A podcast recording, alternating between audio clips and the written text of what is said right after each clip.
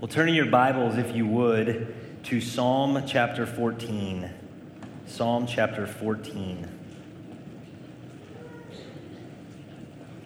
I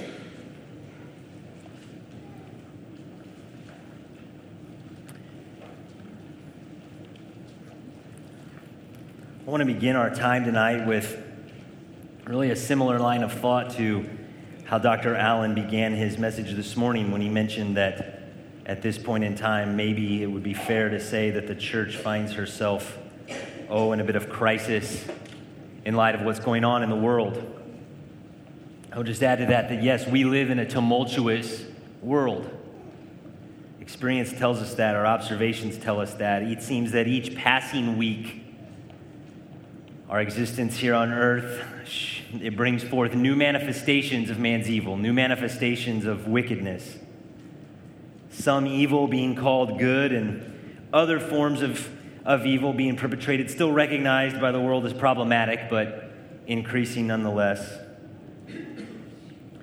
The most heinous forms of wickedness that the world recognizes, at least, are being reported, uh, maybe such as terror attacks. They're accompanied by hand wringing by the news anchors and the talking heads and those in our world who are supposed to dispense wisdom. Ask why? Why does this happen? Why are these things occurring? Why, why do people do evil things? Why do men commit these treacherous acts against other men? They offer anemic responses a lack of success, a lack of fulfilling relationships, a lack of education, the wrong type of nurturing, whatever other excuse can be come up with. We're bombarded with such solutions to man's plight. As the world rages on, we, we get these so called solutions. And while, as God's people, I trust we are slow to adopt responses such as these, the fact remains that the ever increasing pressure, the ever increasing pressure from the tumultuous world around us can can weigh on us. It can weigh on God's people, it can weigh on the faithful. You hear the never ending chorus of evil, and you may say to the TV, as I found myself saying, What in the world is going on? What is wrong with people? God has not left his children to figure this out on our own, and he hasn't left us to ask that question as if we don't know the answer. Our minds need to be constantly adjusted and retuned to the truth that we have in the scriptures, and God's word provides us with a worldview that includes wickedness. We have a worldview presented in the scriptures that includes and accounts for wickedness. It accounts for the events, the, the tumult in the world around us. If you looked at the bulletin this morning and you said, wow, wow, Psalm 14, I know that. I know those proof texts. This is the, this is, that's the depravity passage. Why, why is Myra going to preach that? I just, I want you to consider two areas of your theology tonight. In light of the world around us, in light of the wickedness that we find ourselves constantly surrounded by, I want you to consider two areas of your worldview your hamartiology and your eschatology. That is, your understanding of sin and your understanding of ultimate deliverance. How is your hamartiology, your doctrine of sin? How healthy is it? How robust is your understanding of the doctrine of sin as communicated in the scriptures? And also, I want you to consider how is your hope? How enduring is your understanding of the doctrine of ultimate deliverance, your ultimate hope? Those are the two areas that we're going to focus on tonight as we spend our time in Psalm 14. As we prepare to read there, I just, just want to say that the Psalms are such a unique treasure in the canon of Scripture because in them we, we are shown how to think and how to feel as Christians as God's people, as those who love the Lord in the midst of a fallen world. We have a, a theologically accurate voice that we can learn from and then make the psalmists laments, the psalmist weeps, the psalmist's rejoicing, ours, our rejoicing, our lamenting, our weeping, shows us how the faithful are to think about the things that are happening in the world around us, about how to experience those things, about how to relate to God the right way in light of those things. I believe Psalm 14 is a passage that shows us how to think and feel about the wickedness that we find ourselves up against. It provides theological mooring. Theological mooring that keeps God's people from being tossed to and fro mentally and emotionally and spiritually as we experience the things going on around us. A mooring is something fixed. It's a fixed point to which something, typically a boat or a vessel, is secured to keep it from going astray. So, figuratively speaking, theological moorings, they keep us secure, they keep us anchored in our walk of faith. They keep our minds, our hearts, our emotions stayed where they need to be, fixed and firm in our faith. And I trust and hope that we will see theological moorings from Psalm 14 that will give us that fixed, secure position as the world rages around us.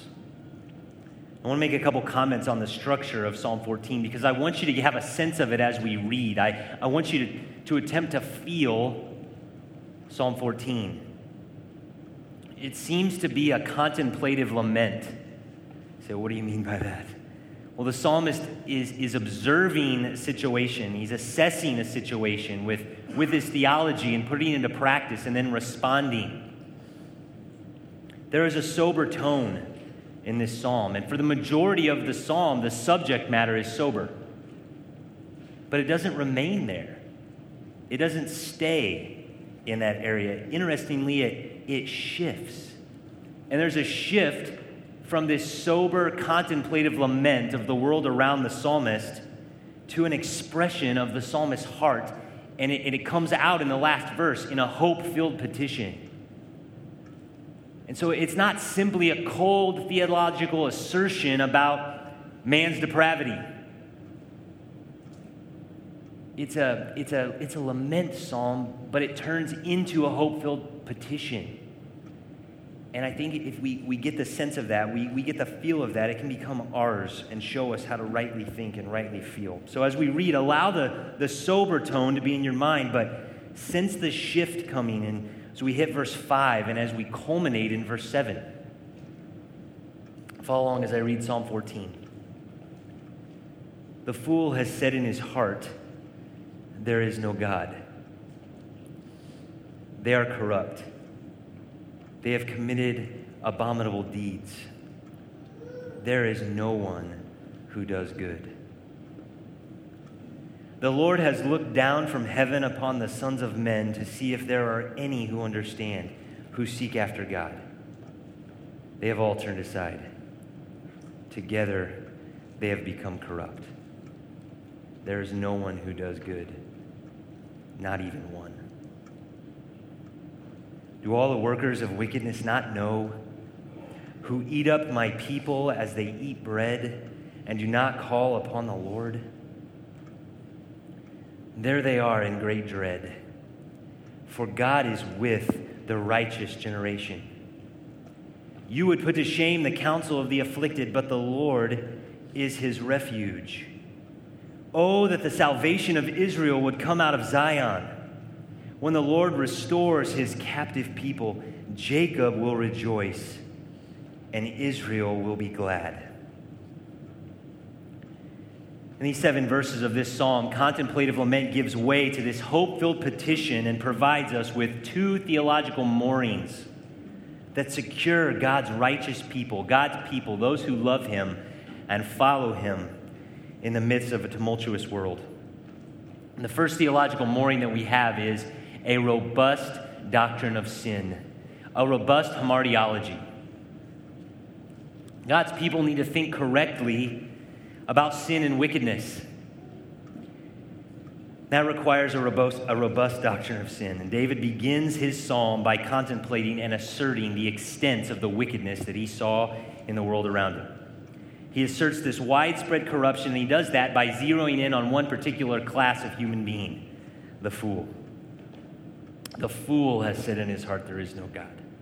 And often we hear that terminology, we hear fool, we think of someone who's lacking common sense, the, the village idiot, somebody who's a few bricks short of a load. But in this text, it's more of a moral and ethical term than an intellectual one. It doesn't mean someone who's lacking an IQ department, it means somebody who's spiritually deficient, somebody who's lacking in morals and understanding.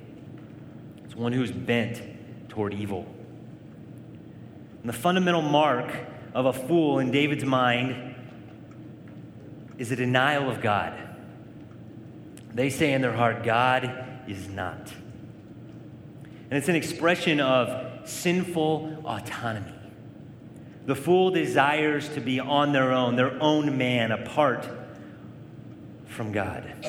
In the scripture, the heart, the heart is a very important thing. In TES, we had this drilled, drilled into us by one of our professors. It's more than the feelings of men and women. It is the seat of emotion, the seat of the will. It concerns the essence of one's being.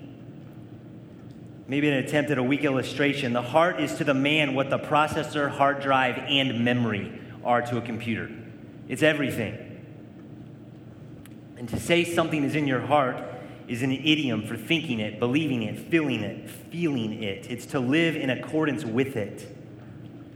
And David says the characteristic thought of this fool is that there is no God. Our culture associates this kind of thinking with philosophical atheism, but that's not the point. It's not the, the culture's label for those who, who have intellectual bigness.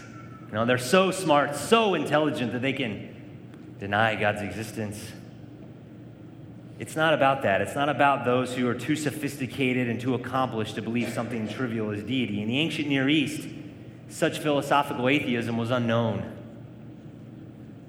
We see that throughout the Old Testament. There were many so called gods during David's time. In fact, Israel was constantly turning after other gods and being, being warned and condemned for turning after the nations and their idols.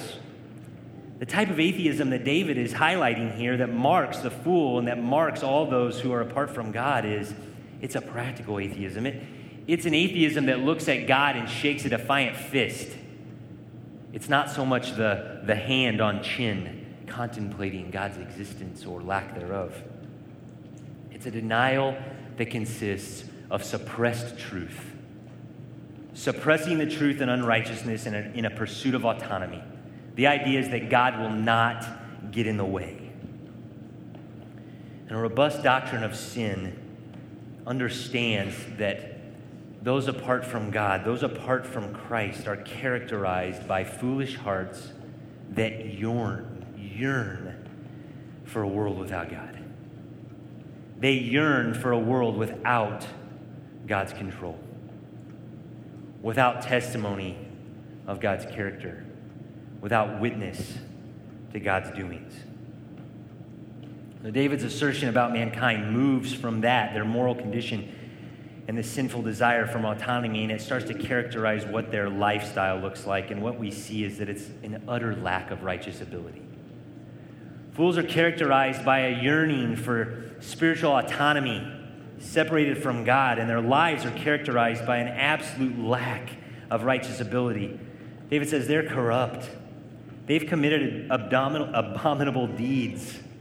There is none who does good. The idea is that the overflow of a heart that suppresses truth and unrighteousness is corruption.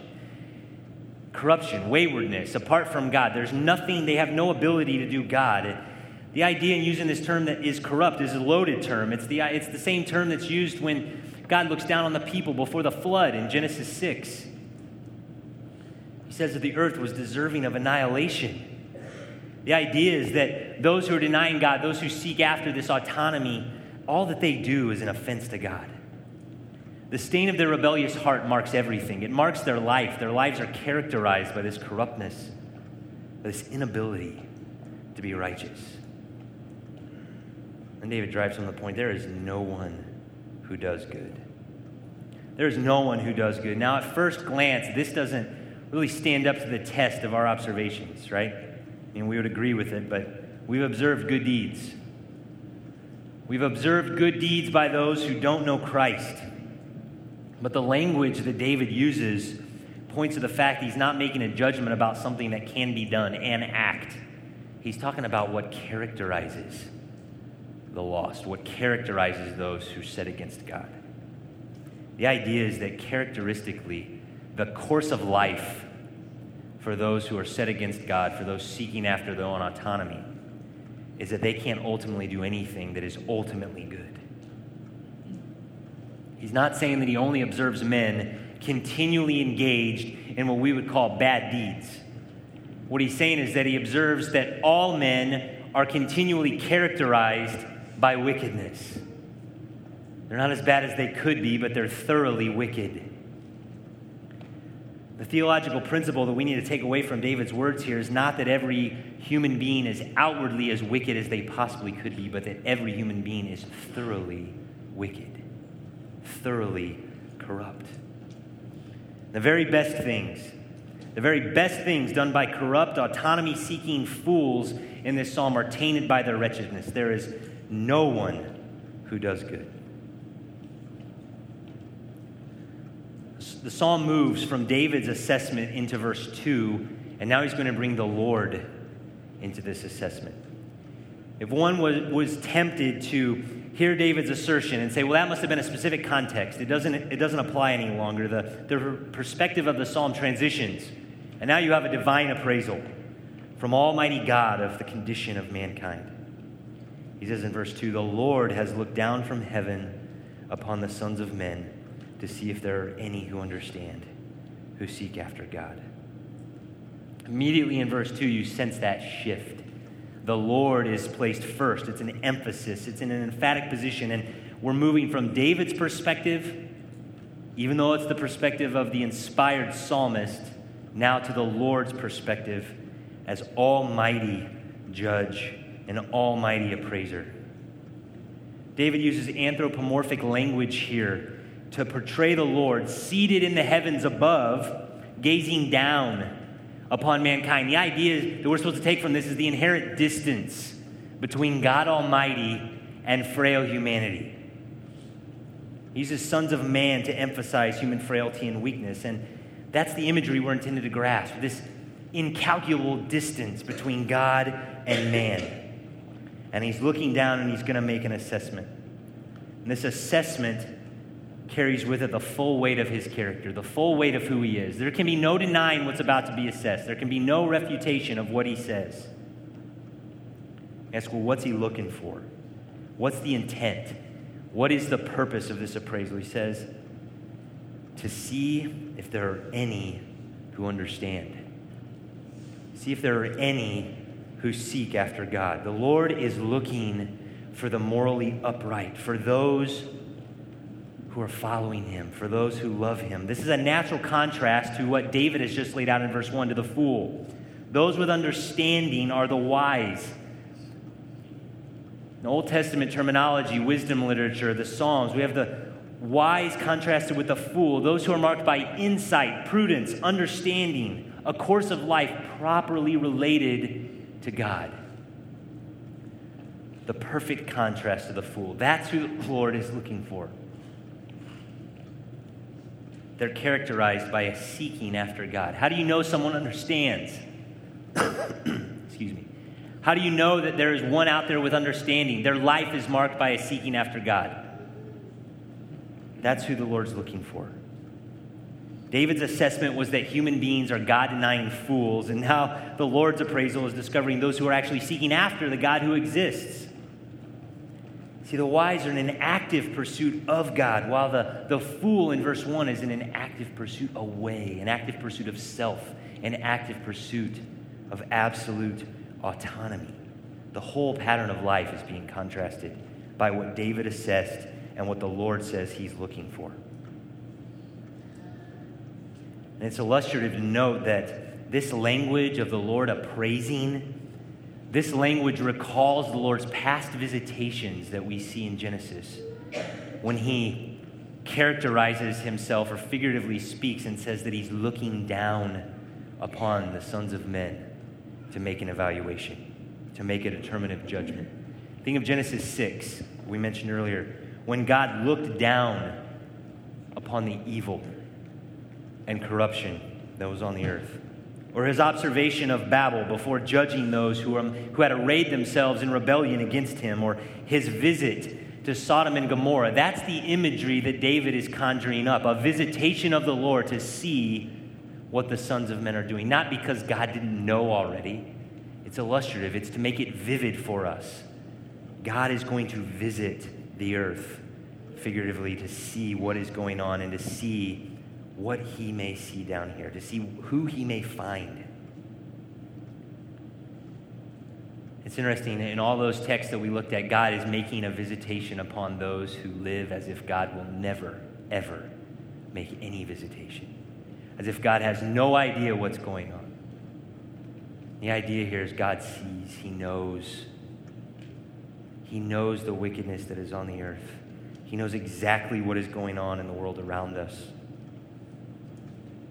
So, as the psalmist contemplates and laments the world around him, his words here harken back to the Lord God's judgment and his visitations of judgment on mankind. And he's emphasizing this to set up the indictment that's going to come from the Lord's appraisal in verse 3. God's looking for any who understand, any who seek after God in verse 3. They've all turned aside. Together, they have become corrupt. Universally, the Lord says the human race is confirmed to have turned away, to have turned away from the Lord. David asserted it. He asserted the universal desire for autonomy, and now the Lord says, It is so. I confirm that. They've all turned aside. The pull on all men from within their hearts is in the opposite direction of God all men and women left to themselves head away from the Lord. They head headlong toward evil. He says, in addition to turning aside, they're together, collectively, mankind is corrupt. The, the terminology is used elsewhere to describe milk as it spoils, as it turns sour. It describes here the sure outcome for all those that the Lord is saying have turned aside. They will spoil spiritually corrupting, spoiling. This is the irrefutable assessment of God.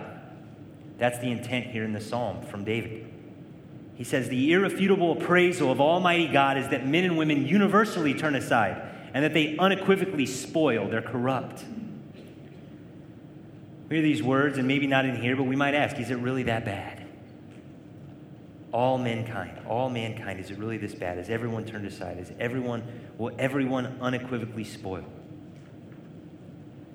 And in response, really to drive the nail into the coffin, the Lord's appraisal, it, it concludes with, with a clear and devastating indictment. Again, the repetition there is no one who does good. And then to add for force, not even one. Then verse 3 repeats what David had said earlier and it stitches these things together. It's for emphasis and it shows us there's, that that's the important takeaway from this assessment of the condition of mankind. There is none who does good, not even one. Wickedness is universal in its breadth, according to the psalmist, according to the Lord's appraisal. Not even one is good and it's total in its depth. It's universal in its breadth and it's total in its depth. All men and women are thoroughly corrupt.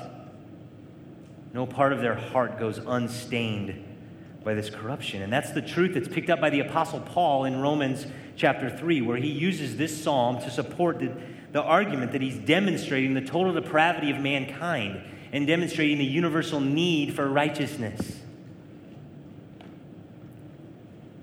We pause here after considering the psalmist's assertion, his lament, and Almighty God's appraisal and ask Does your worldview, does your worldview include this view of mankind? You might be thinking, I, I came to church tonight And all I'm doing is hearing this, this preacher talk about the fact that man is sinful, man is utterly lost, that man is utterly corrupt and opposed to God. And so far, that's true. And yes, that's all we've said so far in these verses. But it's important. This anchors our thinking in the world. This makes sense of the world around us. Do you look at the chaos that goes around, all around? Do you look at the reports, even those things that, that shock our senses? Terrorist attacks, multitudes of people being killed, murdered. Do you look at that and have a theologically informed response? We don't have to say why. I think there are t- at least two things, two things, uh, there, there are probably many more, but at least two things that having this right understanding, a robust doctrine of sin, allows us to, to have when our minds are anchored there, when our, our theology moors us to this truth. It should humble us first. Understanding this doctrine of sin, understanding the Scripture's portrayal of man's lost condition, should humble us first. It humble us because we understand, as Aaron even started the service tonight, that apart from the grace of God, this is us. This is you. These first three verses describe your heart apart from Christ. Describe my heart apart from Christ. Being reminded of what God says about sin, about man's condition, should humble us. All who are saved were here, and all who are out there who are not saved are here right now should humble us when we understand the doctrine of sin as portrayed in the scriptures, should stir us to compassion for those who are lost. Another thing it does for us is it clarifies the world's problem for us and it simplifies it. Sinful man's desire to utterly cast off any semblance of God and the the great lengths to which men and women go after to assert their autonomy should not surprise us. If we understand rightly what God says about man's heart, we have a robust doctrine of sin, it should not surprise us the lengths that men and women will go in their evil. And we have our mind rightly tuned to that, when we're not surprised by it, when we're not joining the chorus saying, I don't know why, I don't know why this happens, I can't make sense of this, we can point to the right solution. It is that simple, right? We rightly understand man's condition, we can point to the right solution. If the problem is sin, and it is, then the solution is Jesus. Having a robust doctrine of sin allows us to kind of clear out all the nonsense, trying to make sense of what's going on, and boil it down to one simple answer man is sinful and utterly lost and needs Jesus Christ. It's not to lead to a fatalistic view, a shoulder shrug, but it is that simple. A robust doctrine of sin helps moor us. It helps moor our emotions. It helps moor our thinking. It helps moor our spiritual vitality, even inform our obedience as we live and breathe as servants of Christ in this wicked world. Now, in verse 4, the psalm shifts. This is where we start to get a little bit of the shift, and it moves from this contemplation in general to a more specific focus. The psalmist is going to show us here the futility of wickedness. In the first three verses, we have the extent of wickedness now he's going to dial it in a little bit to his own context, and he's going to show us the futility of wickedness. Verse 4 Do all workers of wickedness not know who eat up my people as they eat bread and do not call upon the Lord?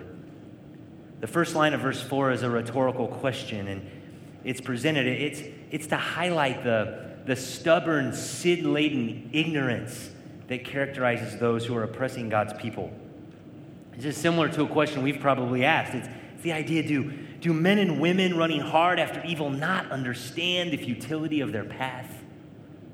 That's kind of the idea. Do they just do they not know what's going to happen? What the ultimate end of this path is?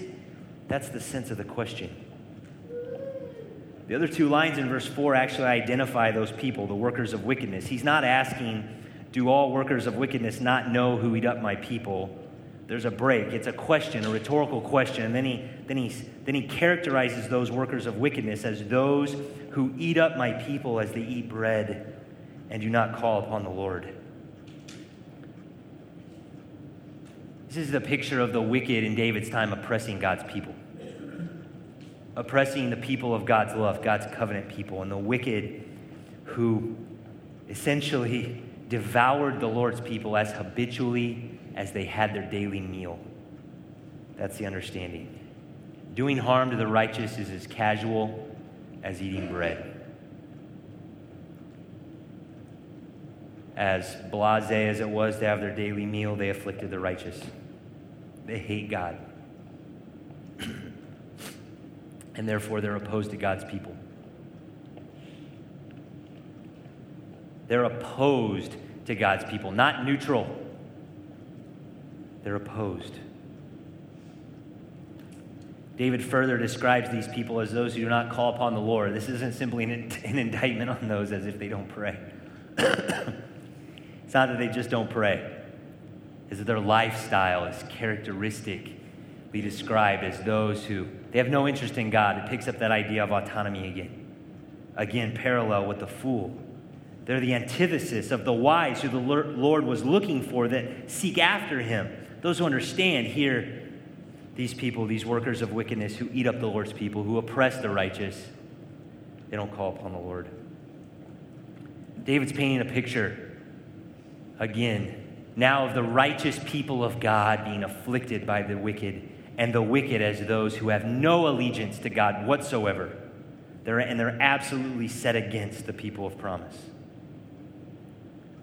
And his question is going, it begins and it points to the ex, of, of exposing the futility of wickedness that's going to come in verses 5 and 6. So he asks the question do they not know what's coming?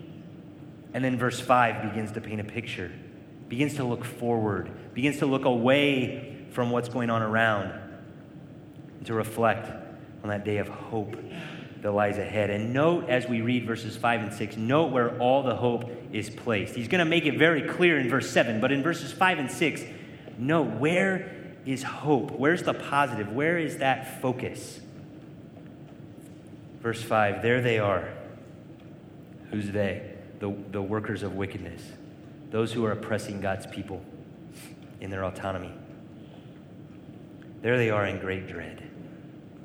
Why? For God is with the righteous generation. What they don't understand is that those who they oppress are under the protection of Almighty God. And David looks forward to that day when they will tremble at God's wrath.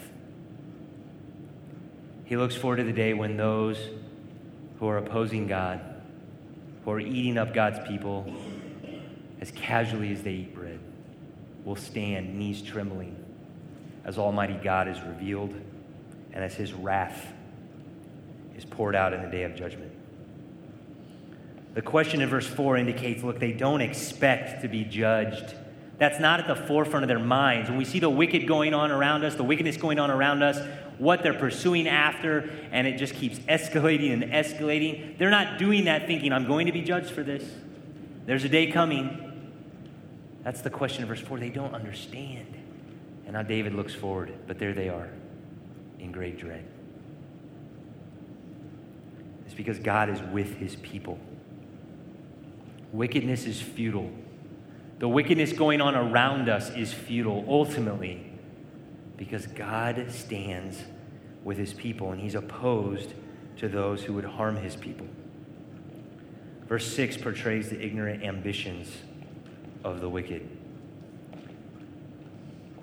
You would put to shame the counsel of the afflicted. That's their desire. They would put to shame the counsel of the afflicted, those, the Lord's people who are afflicted, the righteous community, the covenant people of God. They would put them to shame. But again, where's his hope? But the Lord is his refuge.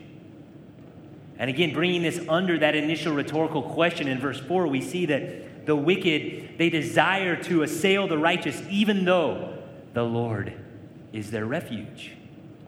Again, that question do they not understand the futility of what they're doing? That's what David is drawing out here. The Lord is the security of those who are His. That's where His focus is. He has turned Himself now in these verses away from an assessment of the wickedness around and now toward the God, Almighty God, God who is sovereign, God who is powerful, who has made promises to His people and who can fulfill those promises. And that's where David's focus is as he questions what the wicked are doing and ultimately makes clear that their wickedness is futile. It leads to a dead end, it leads to judgment because the Lord is with his people. The Lord stands with the righteous generation. There's a day of reckoning coming for those who are opposed to God. And again, we must recognize that we are in those first three verses and that we deserve that reckoning apart from Christ. And we're to hold in one hand compassion and mercy for the lost. But it is appropriate, I think, especially when we read the Psalms, to hold in the other hand an understanding that those who are perpetrating wicked, wickedness will be judged. We have that in both hands, that tension. Compassion for those who need to be saved, but also an understanding that we're going to be delivered that we will one day be rescued from this tumultuous world. That God stands with his people, that he stands with the righteous, that wickedness, that path of wickedness, is futile.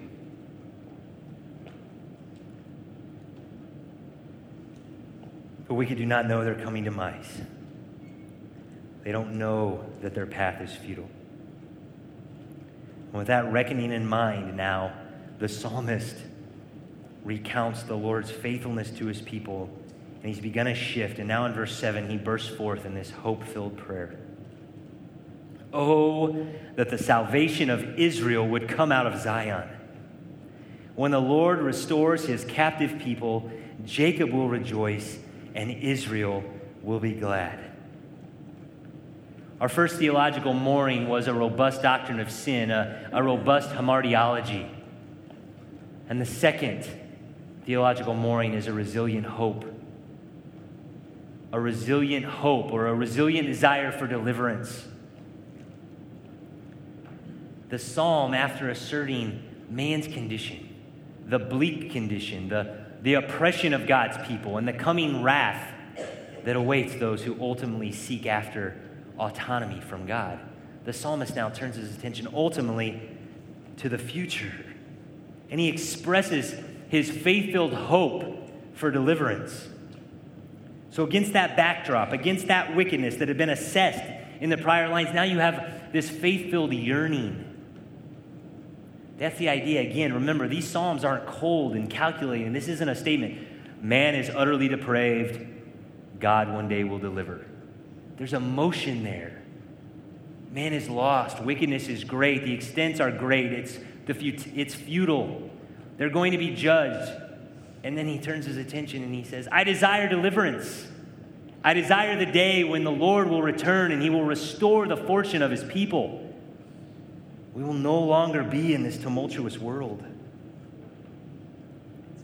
The first thing we note about that petition against this backdrop, particularly in Psalm 14, is the absolute dependence of the psalmist on God's sovereignty. Who's he crying out to? He knows. The only one who can deliver, the only one who can ultimately rescue his people. His attention is shifted completely from the oppressiveness, from the wickedness around him, and now to the one who's promised and able to fulfill his promises. We ask, where is our focus when we're observing and living in and being afflicted by even and oppressed by even perhaps the tumultuous world around us? Where ultimately is our focus? Where is your focus? Is it on wins and losses in the world's arena? That is a losing game. There may be small victories, but that is a losing game. You turn our focus away from that and toward the one who's able to carry out what he's promised, toward Almighty God, toward sovereign God who's able to deliver.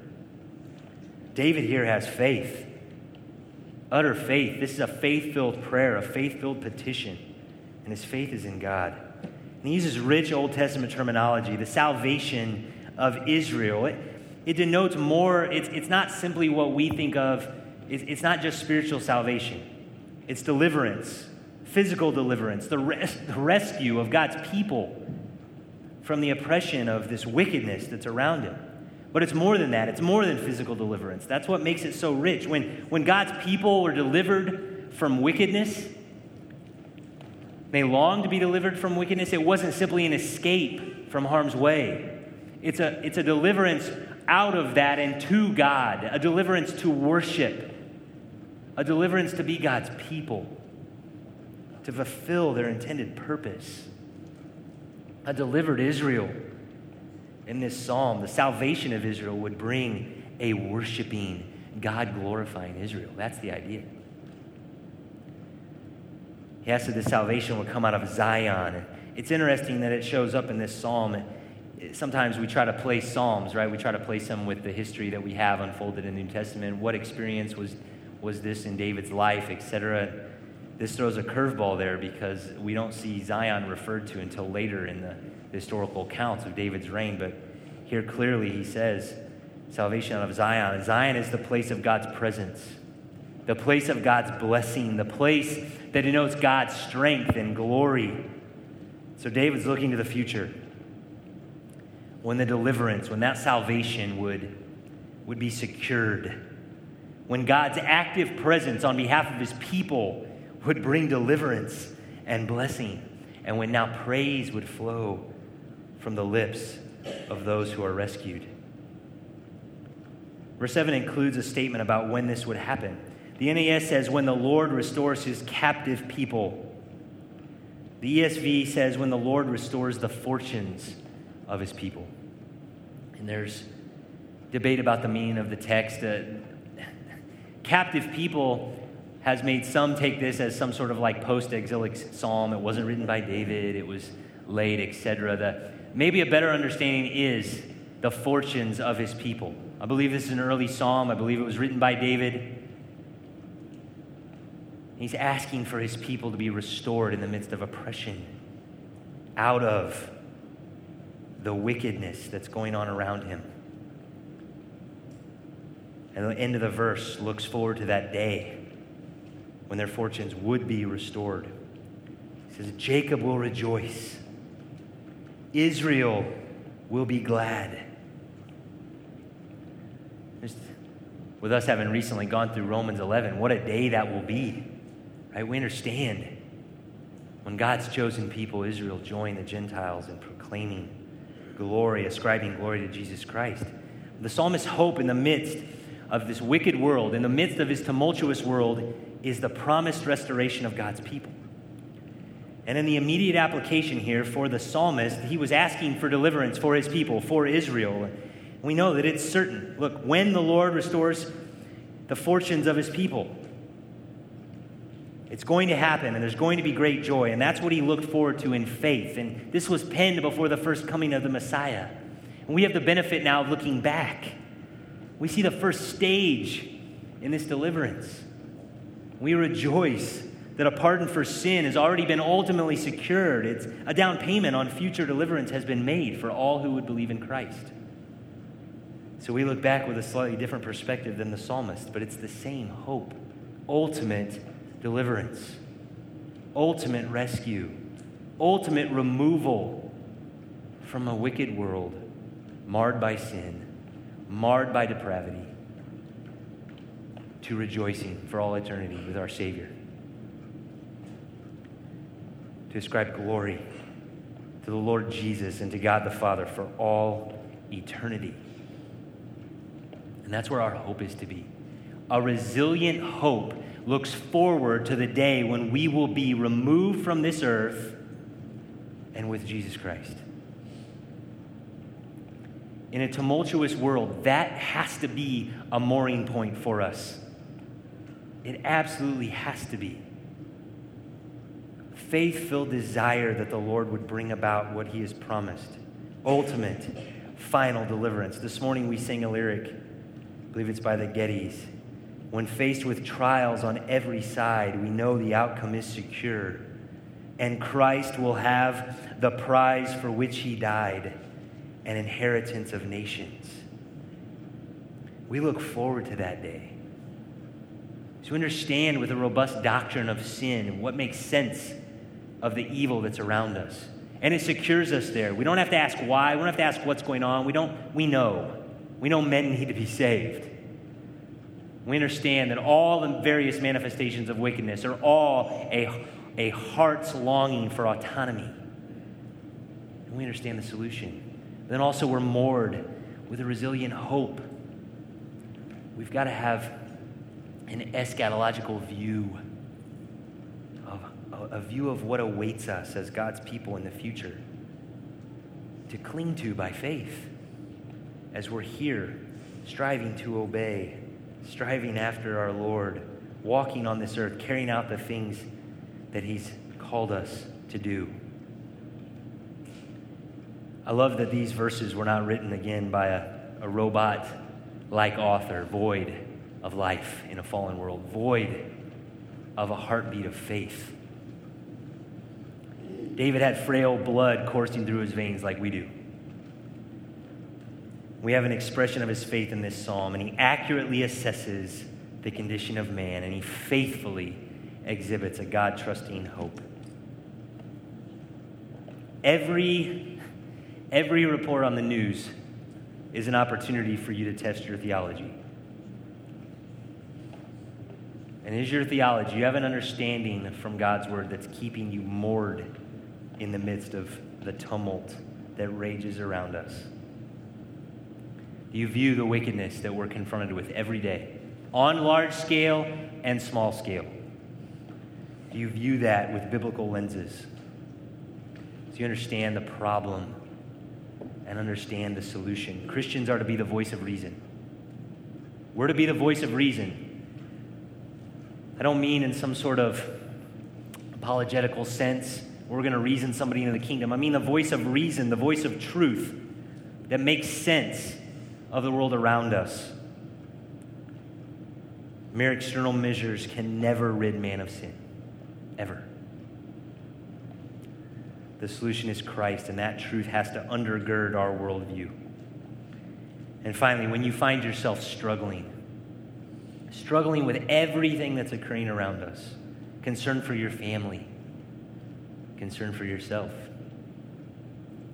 where do you place your hope? Where do your mind and heart go when you're yearning for relief? I want to nuance that. Do you yearn simply for an escape, simply from a reprieve? Or do you yearn for deliverance from the wickedness, but to, to an eternity with God, to a life of worship, to a life doing what we were created to do, ascribing glory to our Lord Jesus and to God the Father? Please pray with me.